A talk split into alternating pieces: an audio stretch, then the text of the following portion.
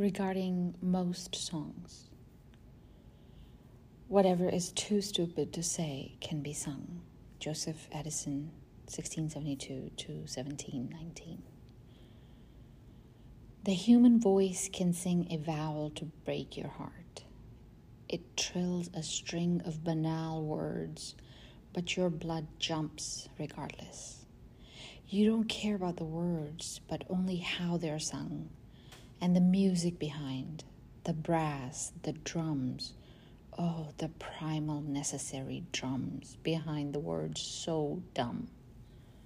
That power, the bang and the boom, and again the bang, we cannot, need not live without, nor without other means to make sweet noise.